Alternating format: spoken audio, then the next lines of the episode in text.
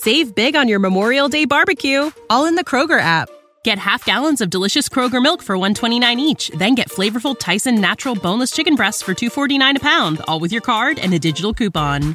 Shop these deals at your local Kroger, less than 5 miles away, or tap the screen now to download the Kroger app to save big today. Kroger, fresh for everyone. Prices and product availability subject to change. Restrictions apply. See site for details.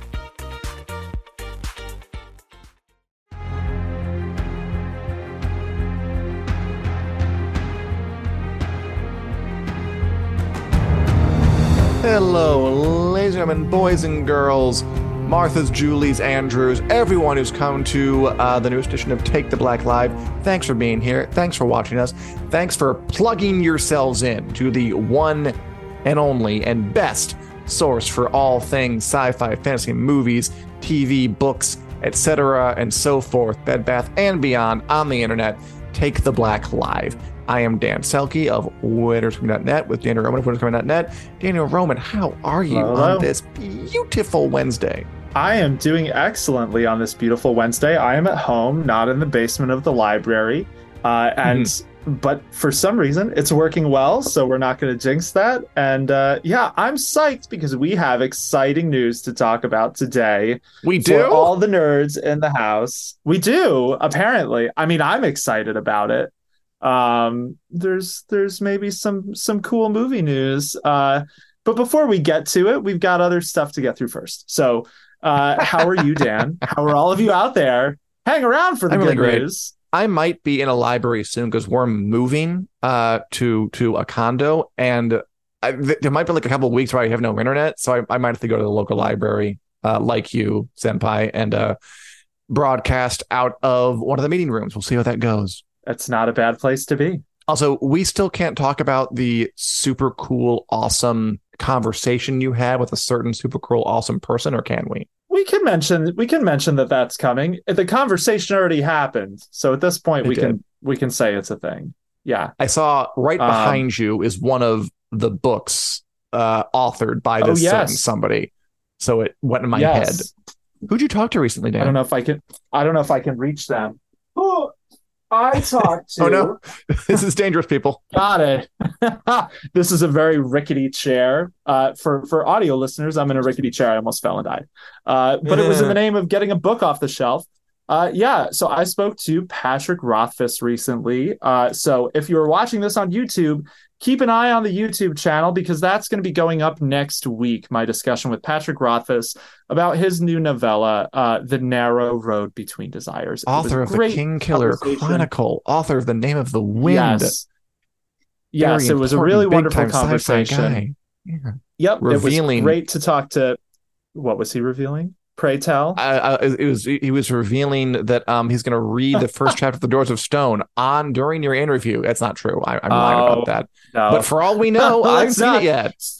yeah, let's not set false uh, expectations. We didn't. We didn't really talk about that because we had a lot to talk talk about uh, with the novella. We didn't even. I actually was prepared to ask about it. We didn't even have time. Um, but yeah, so tune in. That'll be going up next week, and that should be a good time. Um, but it is not next week. It is today. And today we have to talk about uh, some House of the Dragon rumors, which are swirling about before we get into, you know, the main story of today's show.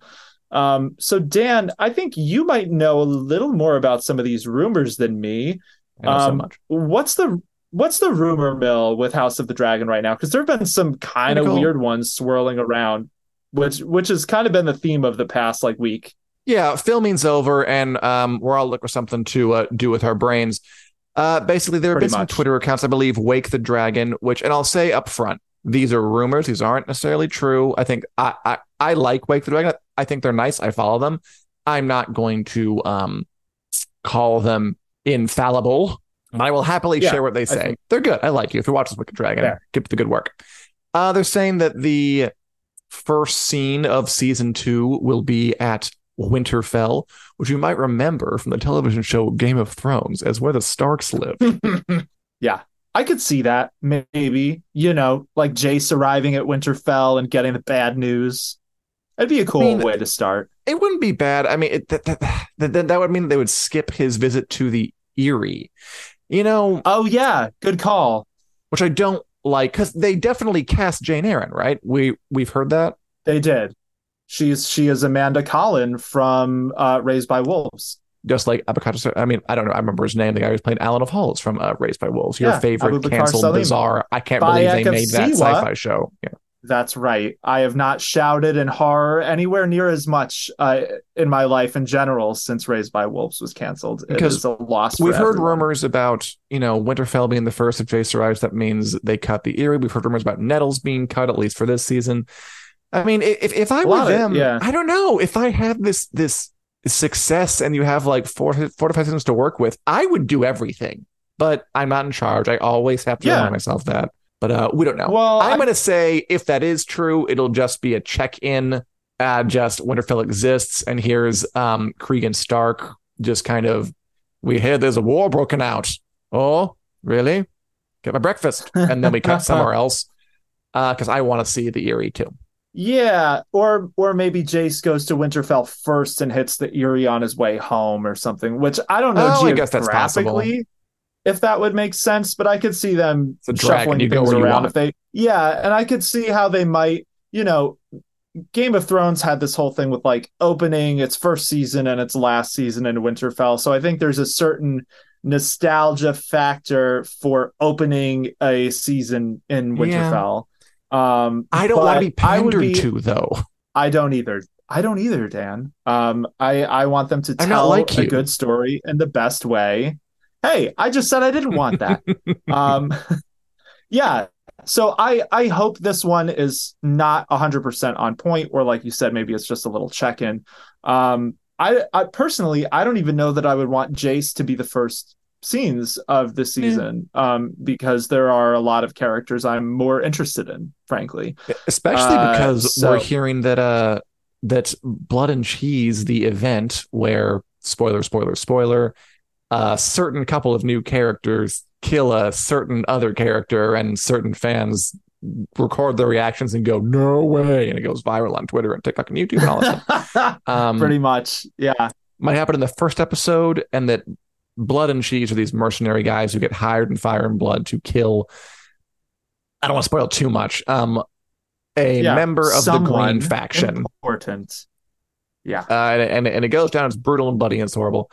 And then uh, I think the dragon said that Blood will appear in first two episodes, played by a gentleman whose name escapes me, which would tell me that he's not going to stick around for that long. I don't know. Blood and Cheese. I thought Fine. maybe. Well, I don't know. Again, like if if you have an expanded canvas, do you use it to a um expand characters who don't have much presence in the book um or b to just kind of adapt what little there is and just kind of send them off onto um the great hall of dead characters in the sky or do something else. I don't know. If i, I think it were me i i love saying that uh, I would have gone, gone into them a little true. more, but it's sounding like we'll just kind of get them like they are on the books. They come in, they do something horrific, and then they exit stage left. Uh, yeah, I think so. The rumor going around for this is Blood and Cheese will apparently appear in the first two episodes of the season, which basically sets up that the the horrific events that Blood and Cheese are known for would probably happen in the premiere. Which honestly, I've been expecting that would be the case. Yeah, and you a were right. big, apparently, scary reportedly. way for them, reportedly, rumoredly. Uh, and it would be a strong opening, uh, you know, and House of the Dragon would kind of make a name for itself for strong openings with maybe some uh, really terrifying, awful violence on television uh, for their seasons. But uh, so if if it is the first two episodes, we would see it happen in episode one. Episode two would probably be the fallout, uh, which that does line up with the book. I I mean Yeah. I agree with what you're saying about expanding some characters. I just don't think these are characters that need that. Like expand, you know, Nettles, expand Ulf White, expand whoever you want, but like these are two like, you know, they show up for like a page or two in the book. Like w- there are way just more valuable ways to spend the screen time, I think, than like giving, you know, blood and cheese a, a deep character Names. study or something. Like, nah, we don't need that. Um, you know, they serve their purpose, they exit the story, and it's really about everyone else who's affected by their actions. So Yeah, I'm not saying Yeah. they make it the blood and I'd cheese show, but I wouldn't mind a little more on who these folks are and what they do. Like, you know, like a, uh, I don't have a good comparison, but you know, that's Yeah. why. Wouldn't it be fun to write this show, Daniel? Wouldn't it be fun? Wouldn't it be fun to be in the room and to like argue back and forth and then you see your stuff getting the screen? HBO, it if you're would hiring, it just, would be contact us. interesting. Yes, yes, for sure. Uh, some great comments as always. Uh, Fancy fan, glad you're listening. As uh, Sai Ganesha Nice says. Ryan Condal, the um, showrunner, wrote the first episode, of the second, and the oh, the tenth of the original season. Uh, I think he's great, and he's taking charge of writing the premiere episode of season two, according to Redanian Intelligence, which he is, yeah, which makes sense. A showrunner should write the first episode. That that that that, that usually happens. Wait, but also into whatever's down? cold open. What, Yeah, sorry. what did you Um, just the- say? Ryan Condal's I missed Ryan that. Condal wrote the premiere, which makes sense as a showrunner. I do talk too fast. Gotcha. Yeah, Which yeah, totally. tracks. And you're right. I guess the first episode of the first season did have a horrible act of violence, and why not? I don't like the idea of mirroring just to mirror, though. I don't like Well, when I don't know things are arranged in a way where it's you're you're you're putting anything before the question of what should dramatically happen next. But if it falls that way, which you have been advocating for, Yeah. I'm fine. yeah, which I think this is an instance of it falling that way more than them being like, let's start our seasons with a bunch of horrific uh Our thing is domestic violence. violence. Like, in, in yeah, the premiere. I yeah, I think it, it is a you know I've talked I talked about this last season how blood and cheese it's like literally in the book the paragraph after uh Aemond Mm-hmm. and Luke's uh you know uh, fight at Storm's End the very very next thing is blood and cheese so Weird. I'm not surprised if they want to go right into it um but yeah so uh, also says, I think it's a good way to introduce Winterfell as a cold open with slowly revealing um, the and panning over to Lord Cregan receiving a raven about Jace visiting. That'd be cool. Um, yeah, it would be cool. I mean, Winterfell is kind of like, um, you know, it, that it does feel like there are some playing on the nostalgia bits with this, and I'm okay with it as long as they keep it under control. Basically, I mean, um, We've also heard that they're going to the wall. You know, we've heard that Yes. um, there might even be like a white or two. So it that they might like bulk up Cregan Stark's role, which again, as long as it's natural and it fits and it's not just there to bait people who uh, remember Game of Thrones, it's fine. exactly. But until I seize it, because again, the first season gave me reasons to hope for the best and reasons to be a little afraid. And right now, I we won't know for sure until we see the episodes, and then at which point I will pass judgment. Yeah, and I think so. The first season, obviously, the biggest way they did this was with the whole dagger thing. And I liked that for the Oh, most. I there were it. instances where, like you said, like I liked it and was filled with confidence, and was instances where I was like, Ugh, you didn't, you like the Green Council. You maybe didn't need to lean on the dagger prophecy stuff to justify things like the Green Council.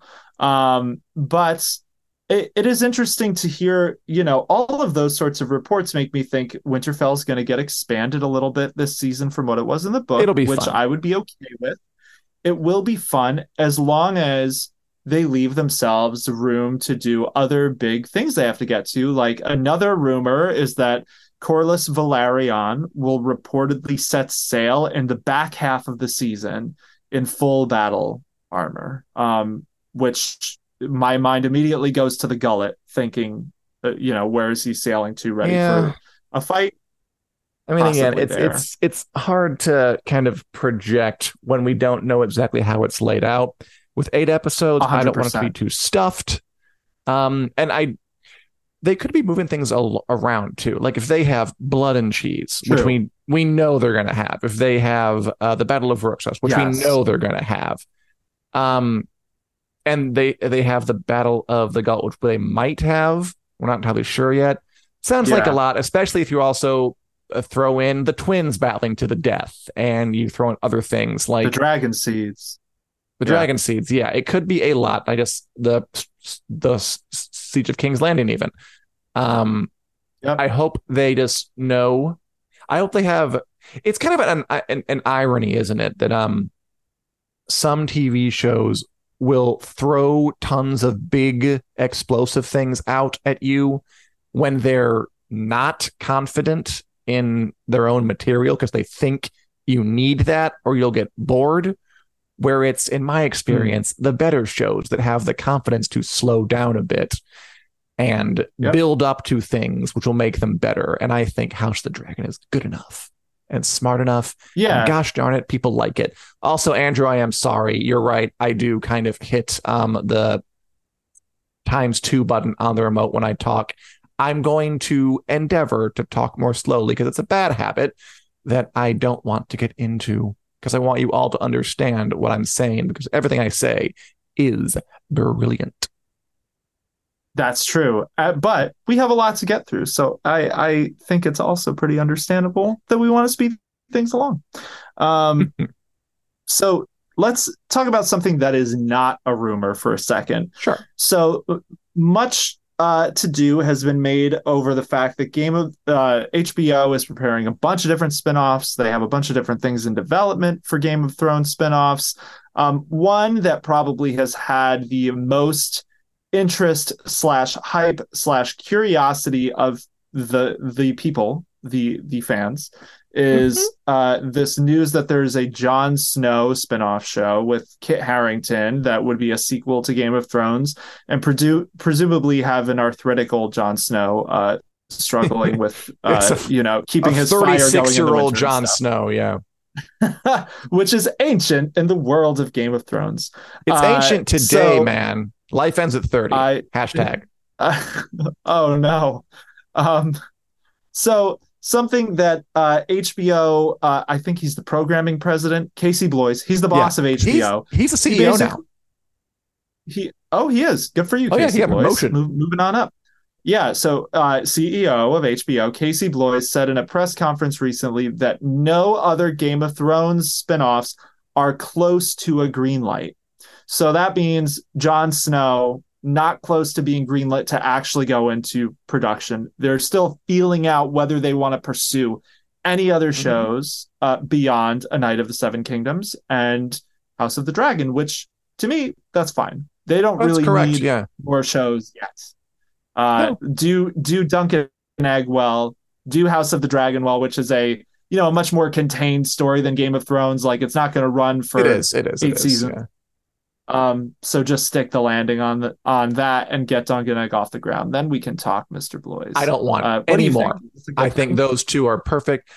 We touched on this last week. How look, we are seeing in in real time the dangers of um, overstuffing your lineup with spin-offs and sequels in Yes. the form of the Marvel Cinematic Universe, and to a lesser extent, uh, the Star Wars Cinematic Galaxy, whatever they call that.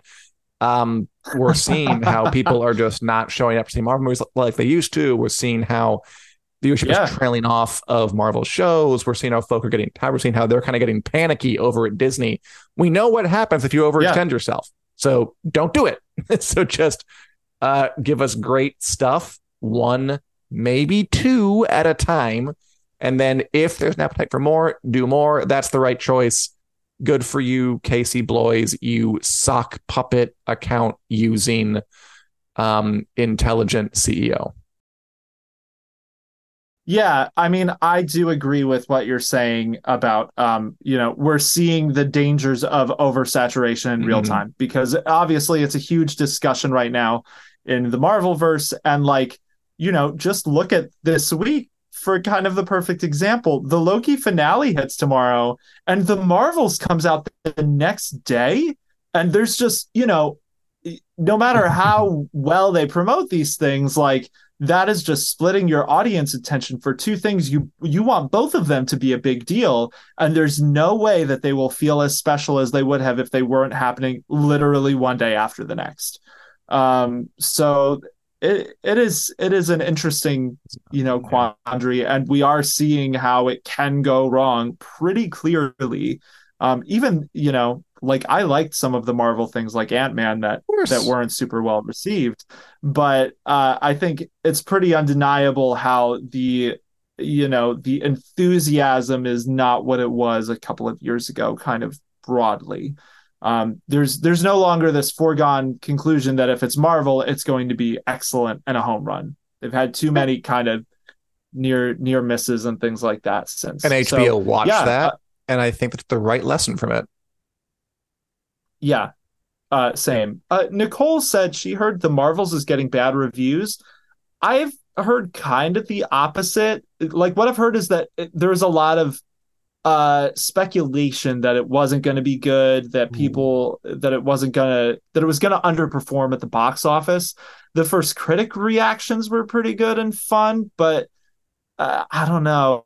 It, it is a jury is out kind of thing. I think expecting that people will go in to see this and need to know what happened in miss marvel wandavision secret invasion uh, and captain marvel it, that's a lot to ask of an audience um, well, Daniel, so we'll I have some bad news that the Marvels reviews are out, and over on Rotten Tomatoes with 91 reviews in, it is rotten. Oh, is it? Oh well, I oh, take no. it back then, Nicole. Oh no, it's over, everybody. Rotten Tomatoes, no comeback from that. Uh, you get a uh. Rotten Tomatoes score, you are over. Stick a fork in you, you're done. No, I mean it. I, I don't really, I'm not terribly interested in it. Um, we'll we'll see how it does. Yeah some good comments curious. in general. Are you going to see it?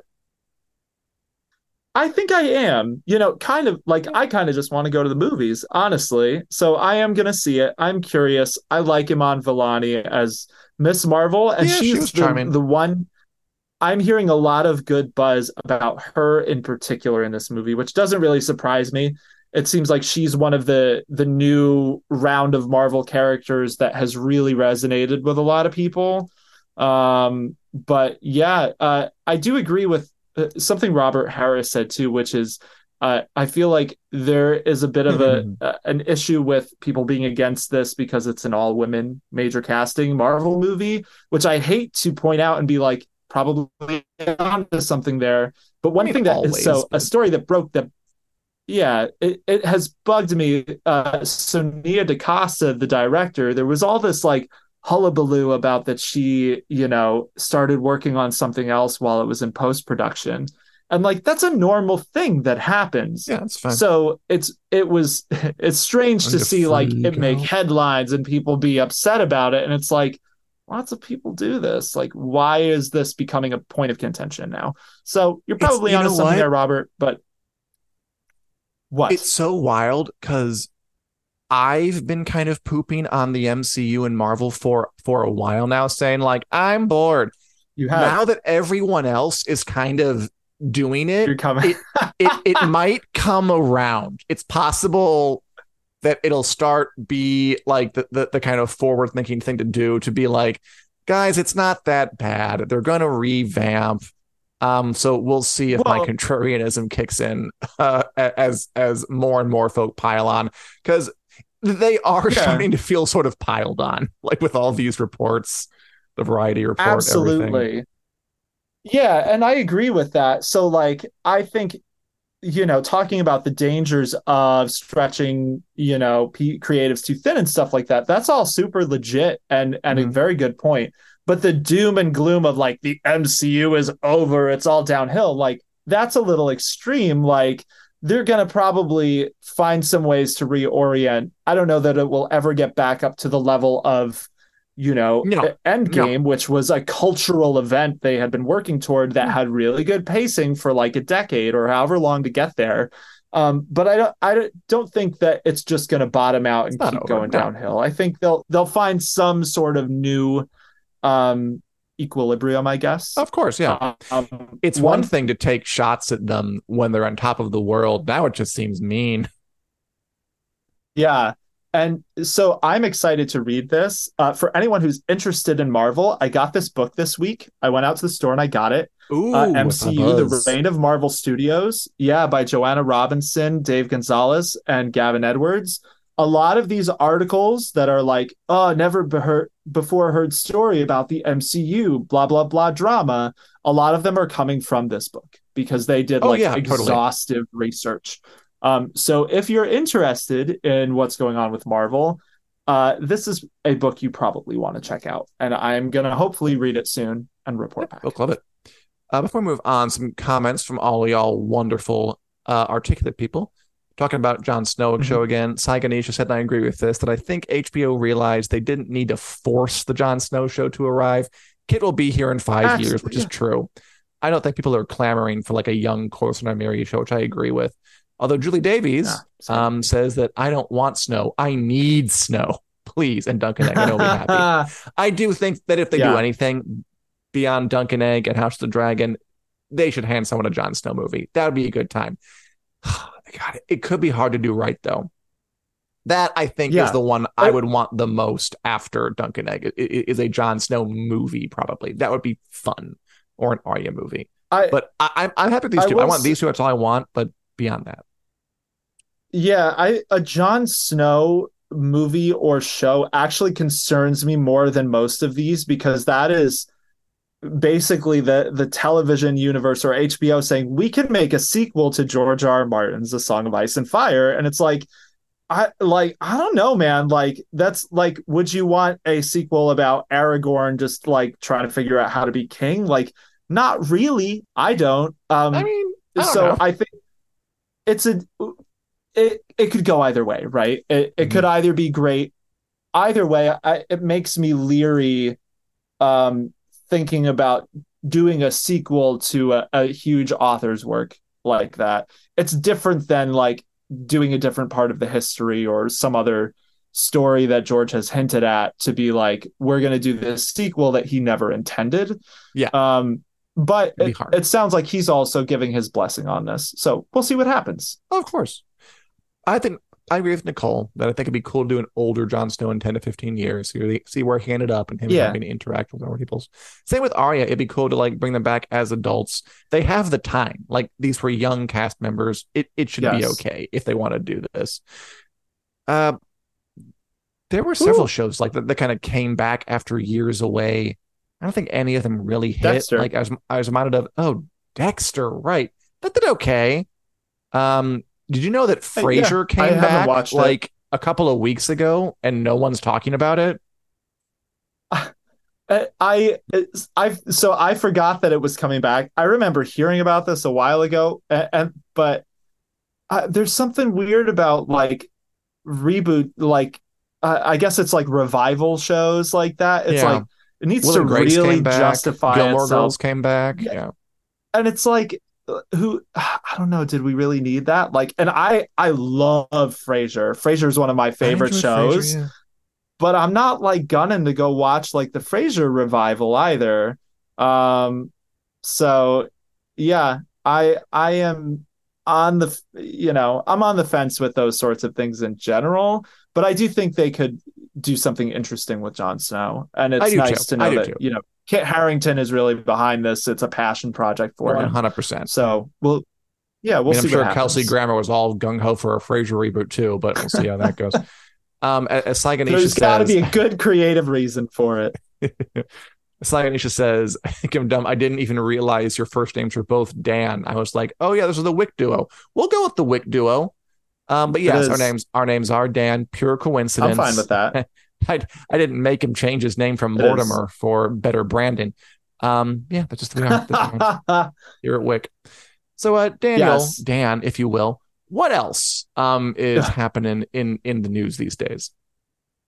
Yeah, so the biggest thing, the main thing we wanted to talk about, gush about, uh, fret about today is that it was just announced that Nintendo and Avi Arad's production company, Arad Productions Inc., are making a live action Legend of Zelda movie. This is not a drill, it is an actual thing that is happening. Uh, Zelda's had a few false starts over the years Uh, there was a TV show in the works back in 2015 that just kind of died because I, I don't know why it just died. Uh, but this is apparently happening. It has some some serious push behind it because the Super Mario Bros. movie was a massive hit that brought in Yes, over a billion dollars.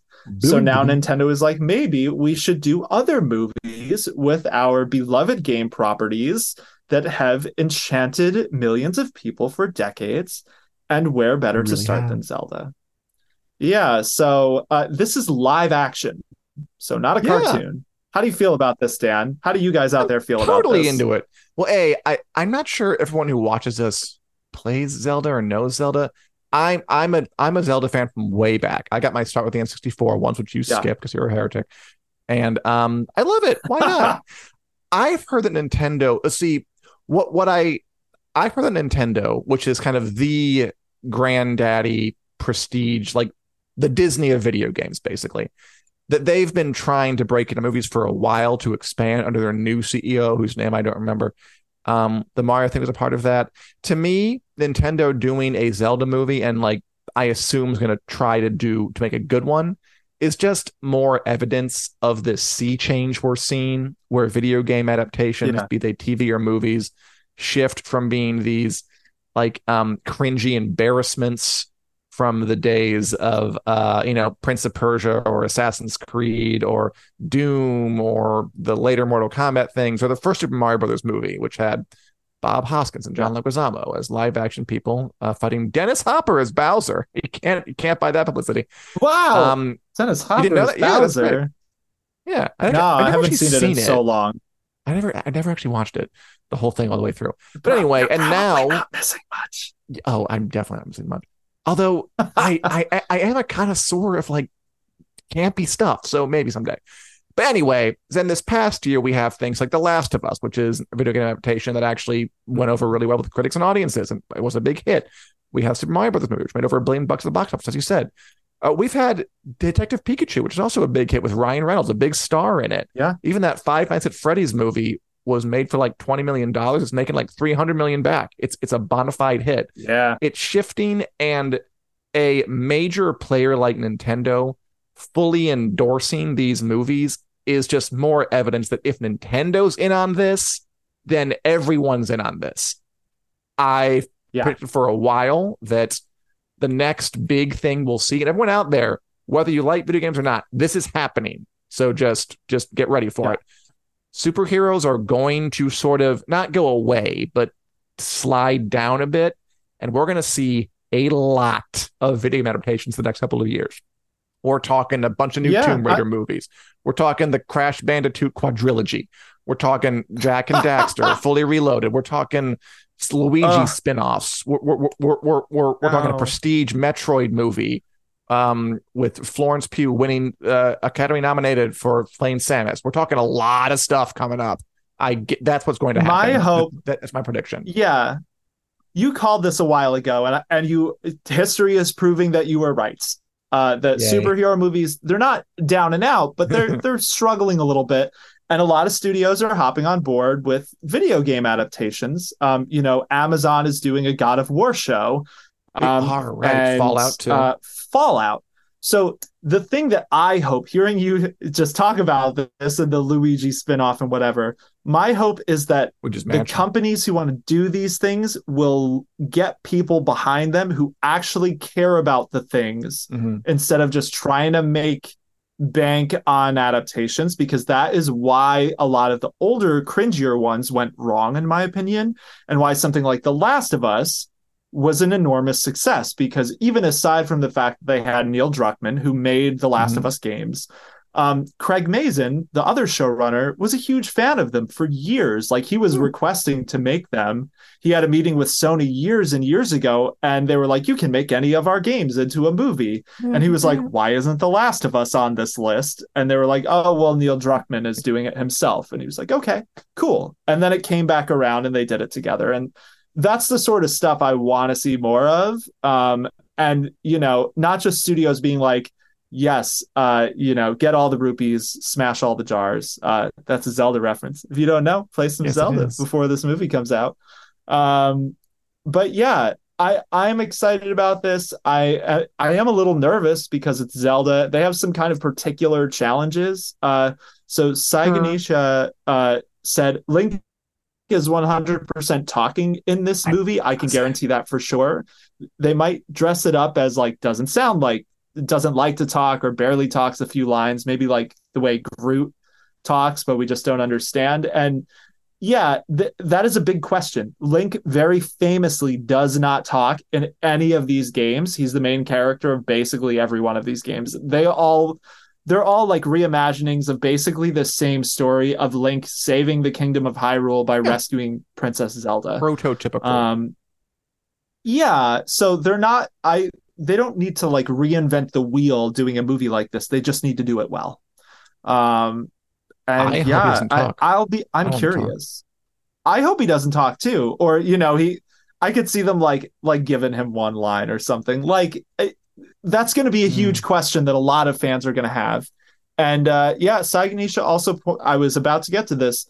The Maze Runner franchise and Kingdom of the Planet of the Apes filmmaker Wes Ball is directing it. On top of this, um, so yes, uh, and they said he won't be involved in development until after the, the next Apes movie releases, which is in May 2024, um, which is fine. They can take their time on this Zelda movie.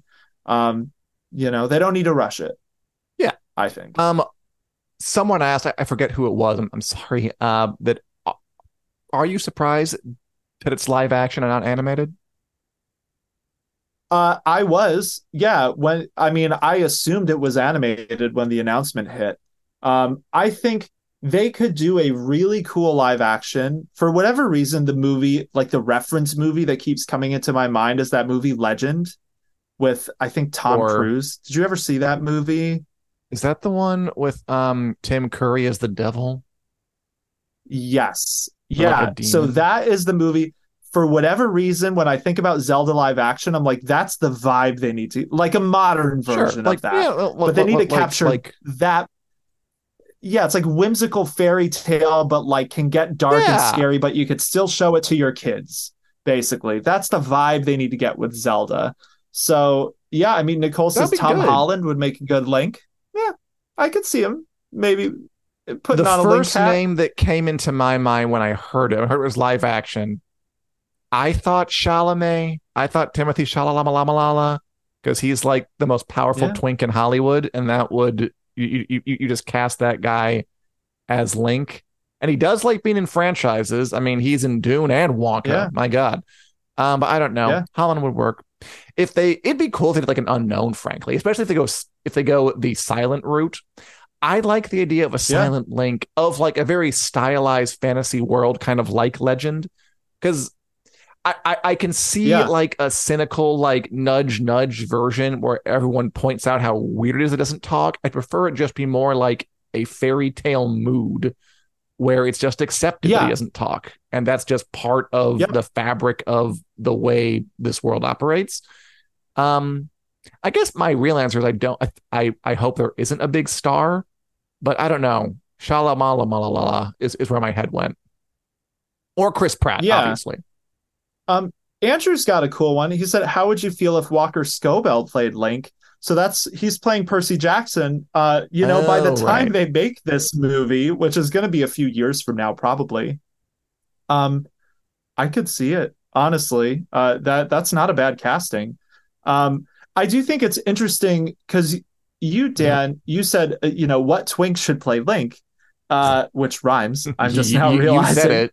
Um, so the thing with Link, so they very famously have talked about how Link is kind of like he is designed to be almost uh, like like accessible to male and female gamers. Like they sure. kind of have designed them him to not be exceptionally masculine so that a wider array of people can relate to him playing him in the okay. games. And I am curious how they might do that in the movie. Um, like, I mean, uh, there was an article cast... a while back about why basically a lot of transgender people really love Link for that, that reason because it's easy to project onto this character.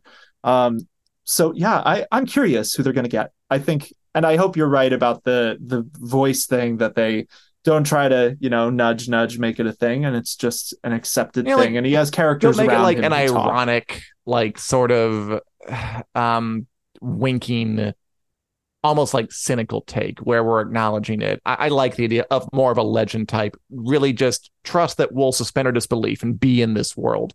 I mean, I haven't heard that about Totally. um Link being kind of accessible by men, women, and those that lieth betwixt, but it it, it, does make sense to me. That's part of him not speaking.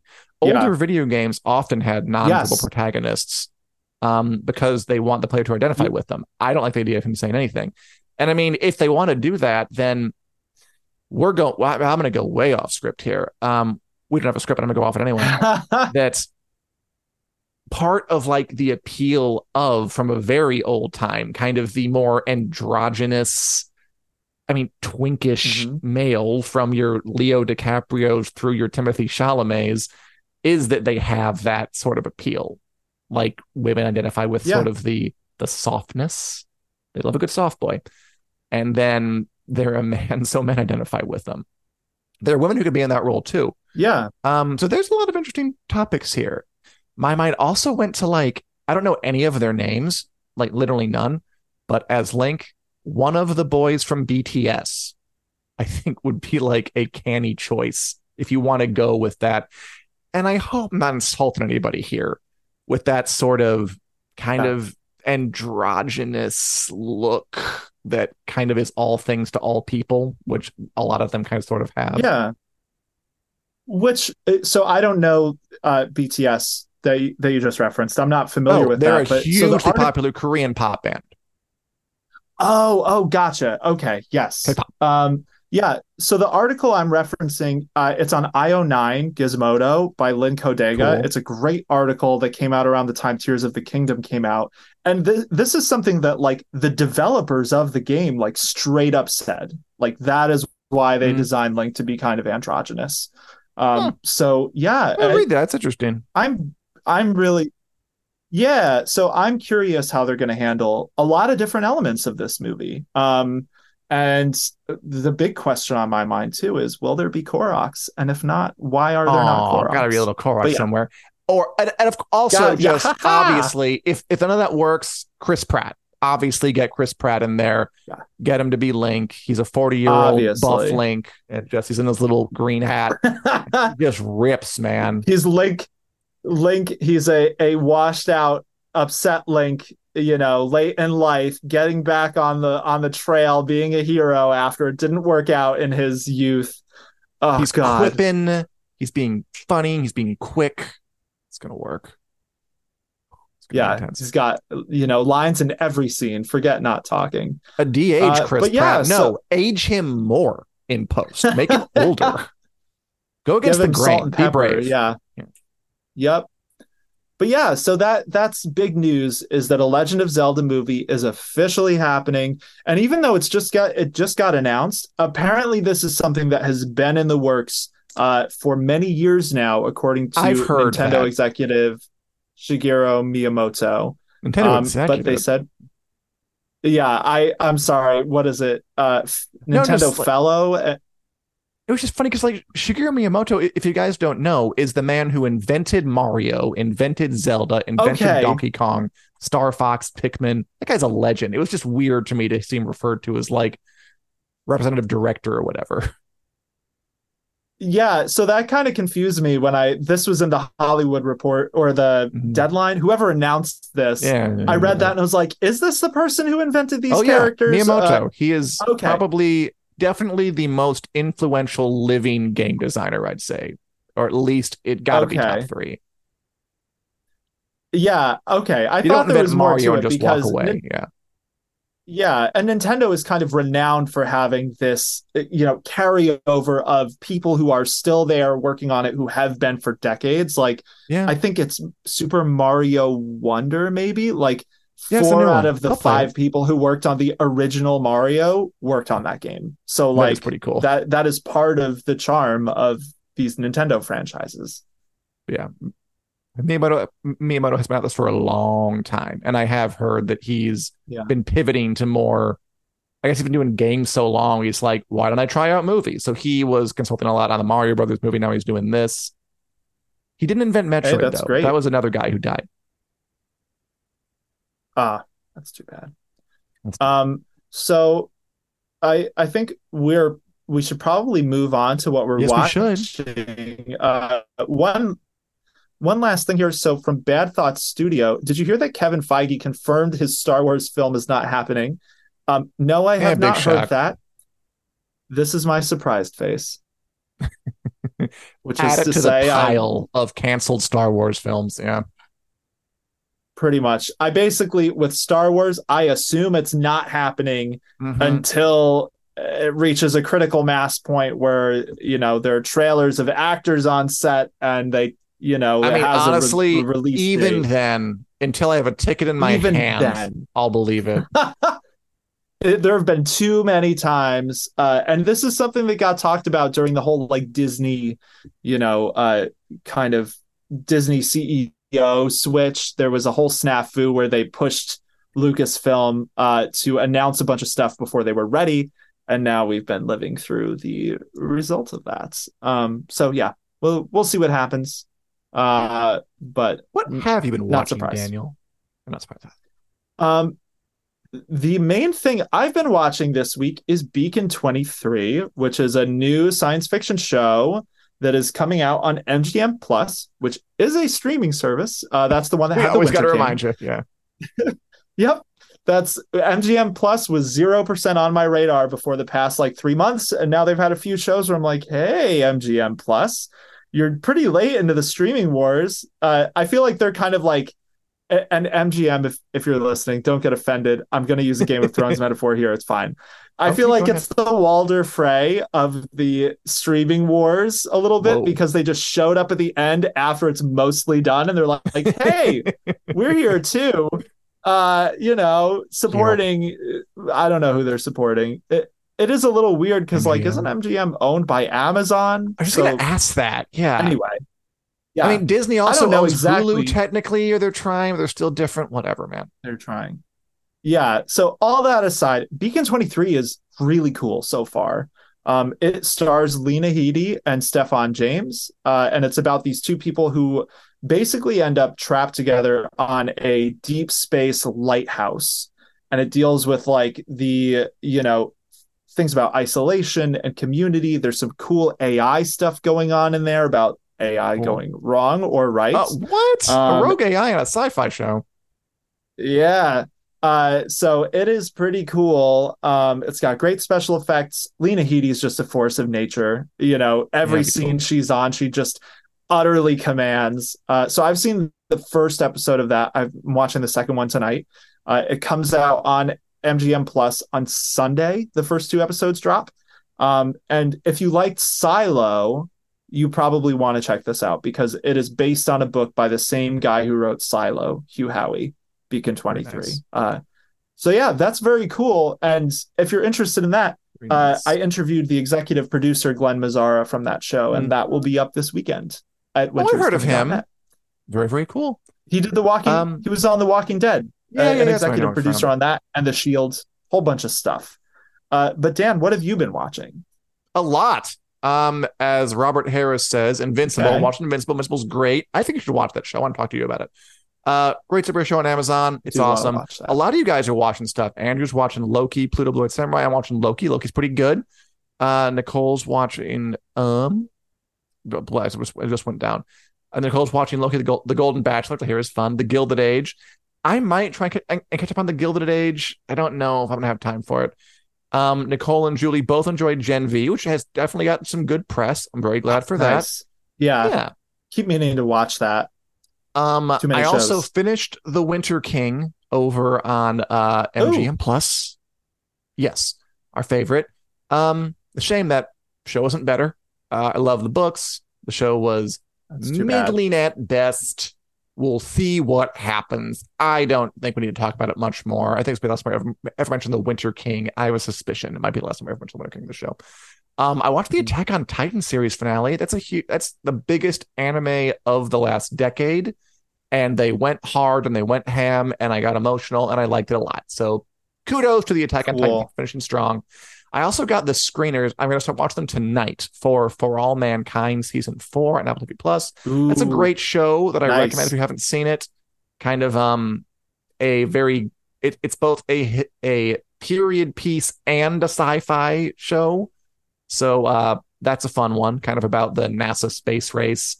If it kept going, alternate history sort of stuff. Let's colonize Mars. That's a really good show and it's coming back. So there's a lot on right now, and I'm enjoying quite a bit of it. I've heard of Blue Eyed Cool. Samurai. A bunch of Yeah. folk are talking about it. Should I watch that? That's a good question. I don't know what it's about. Do you know what Blue Eyed Samurai is about? Uh, it is about a samurai with blue eyes. Uh, You're but no, I, I don't really. I don't really know. I've heard it's good too. Uh, it's I- I have heard animated, good I believe. Um, yeah, I so the last Netflix animated thing I tried to watch was Castlevania Nocturne, and I'm not gonna lie, I bounced off it. Um, Mhm. it did not grab me the way the original Castlevania series did at all. Um, so I I might need to give that a shot. and afterwards, it was never as good again, in my Well, opinion. the, the the first season is the best, and I feel like part of that is because you know, again with these sorts of things, it's like that was the clear vision for this. Like Castlevania Mm-hmm. is always about a Belmont fighting Dracula, very similar to Zelda, always about Link fighting Ganondorf, and like they did that Sometime story. Dracula's so, son so fights well. Dracula. Yeah, I mean, he was great too, but like it was that dynamic of all of them involved in it. Mhm. And then they, you know, moving on from that is where it had difficulties. But I I enjoyed the farther seasons of Castlevania too, but I, didn't do them. agree that the first Yeah. first one was the best. Um Julie Davies says Fear the Walking Dead is a is puke face. Um whew, That's what I've I- heard. I'm sorry, Julie. Uh, yeah, I mean, I I never really got into Fear the Walking Dead. I have been enjoying Daryl Dixon. I'm not done yet because I'm watching it as, at a snail's pace.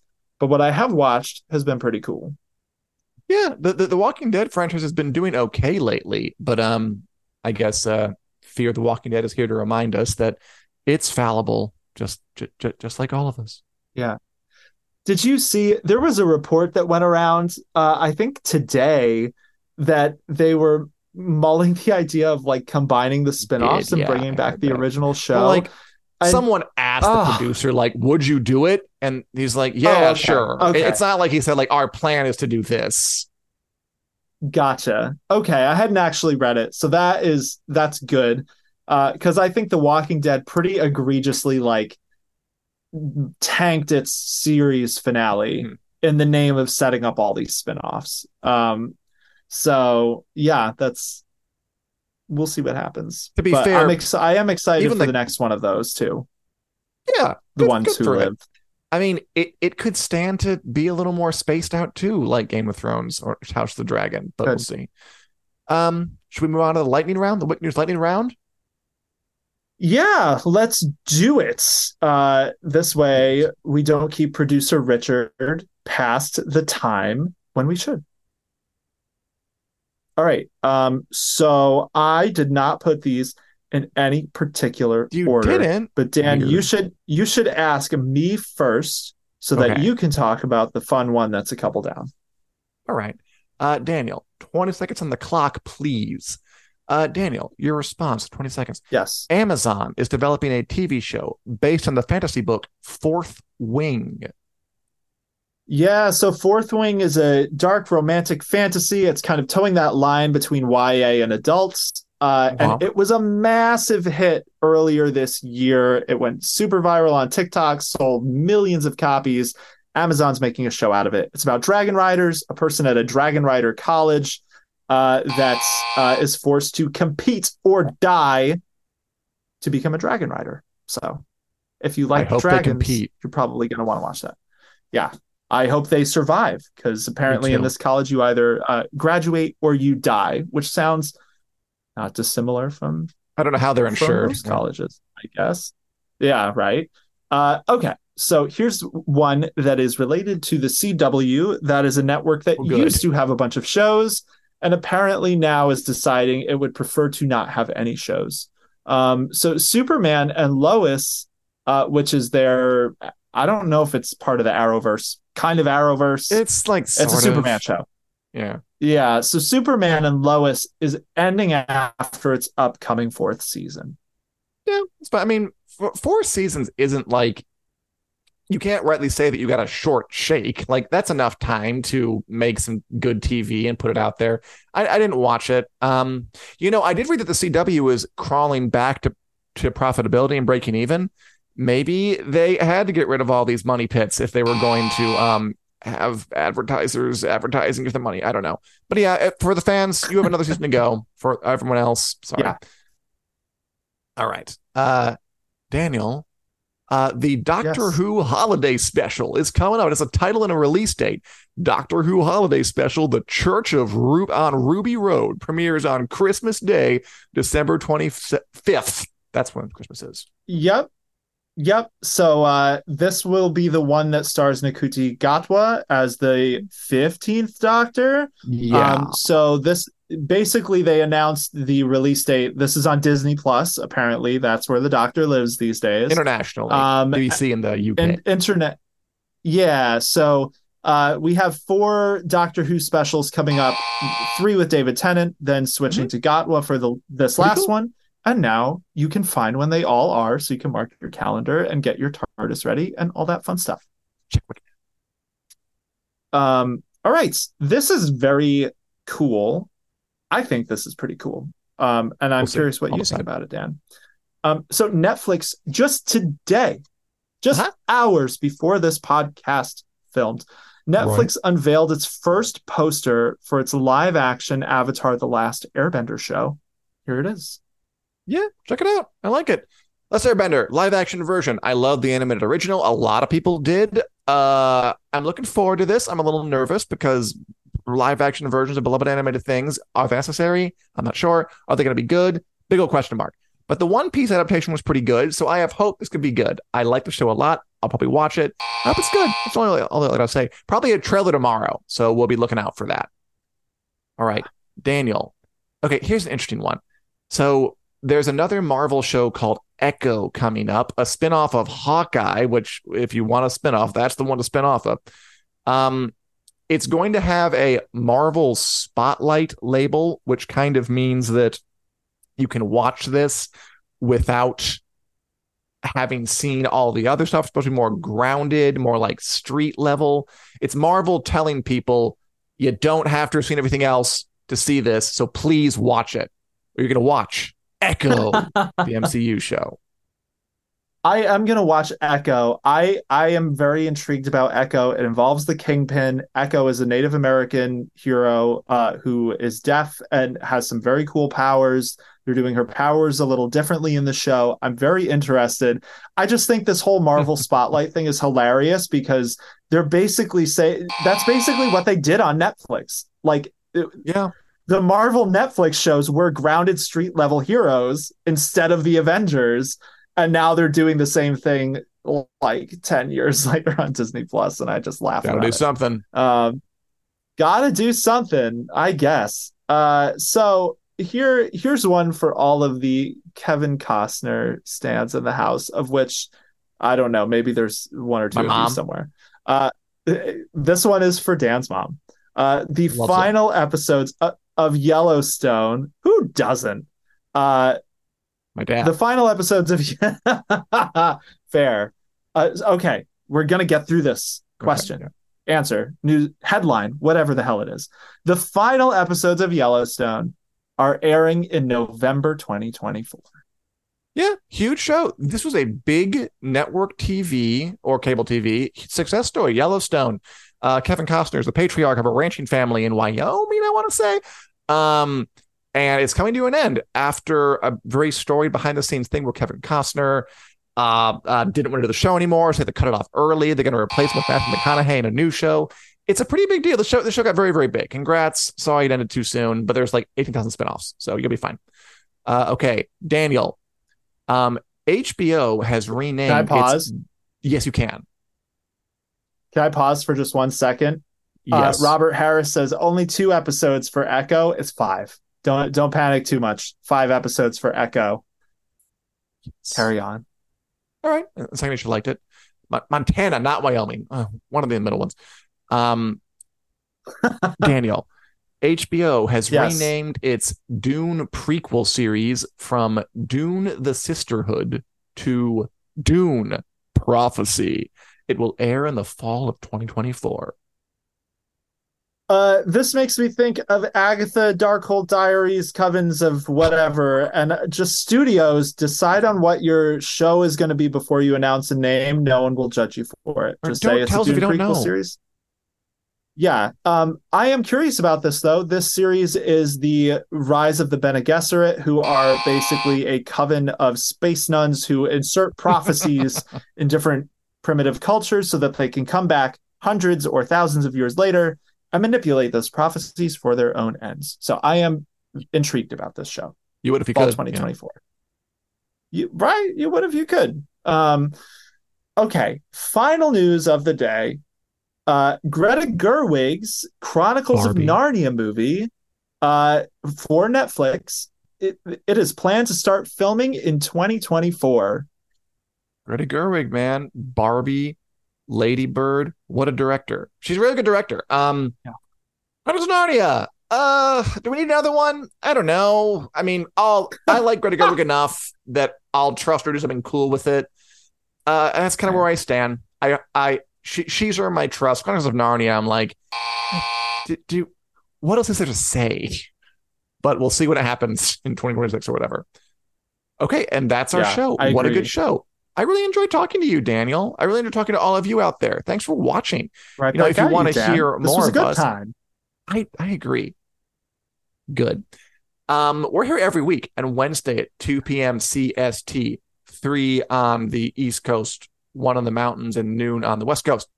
Um, come back and see us live on either the Winners Coming Facebook page or the Winners Coming YouTube page. I'm sorry for talking fast. Uh, we're also available to download in podcast form wherever podcasts are available, be it Google Play, iTunes, or elsewhere. Uh, again, thanks for watching. Thanks for the compliments. Blah, blah, blah, blah Yes, points out that the Dune Prophecy TV show is not going to uh, stop for the strike because it's in the UK, which is a whole weird thing. Um, tune in yeah. next week and uh, John Cena for Tingle. Goodbye. Take care, all. This podcast is brought to you by Fansided. Join our community of over 300 sites from sports to pop culture and everything in between.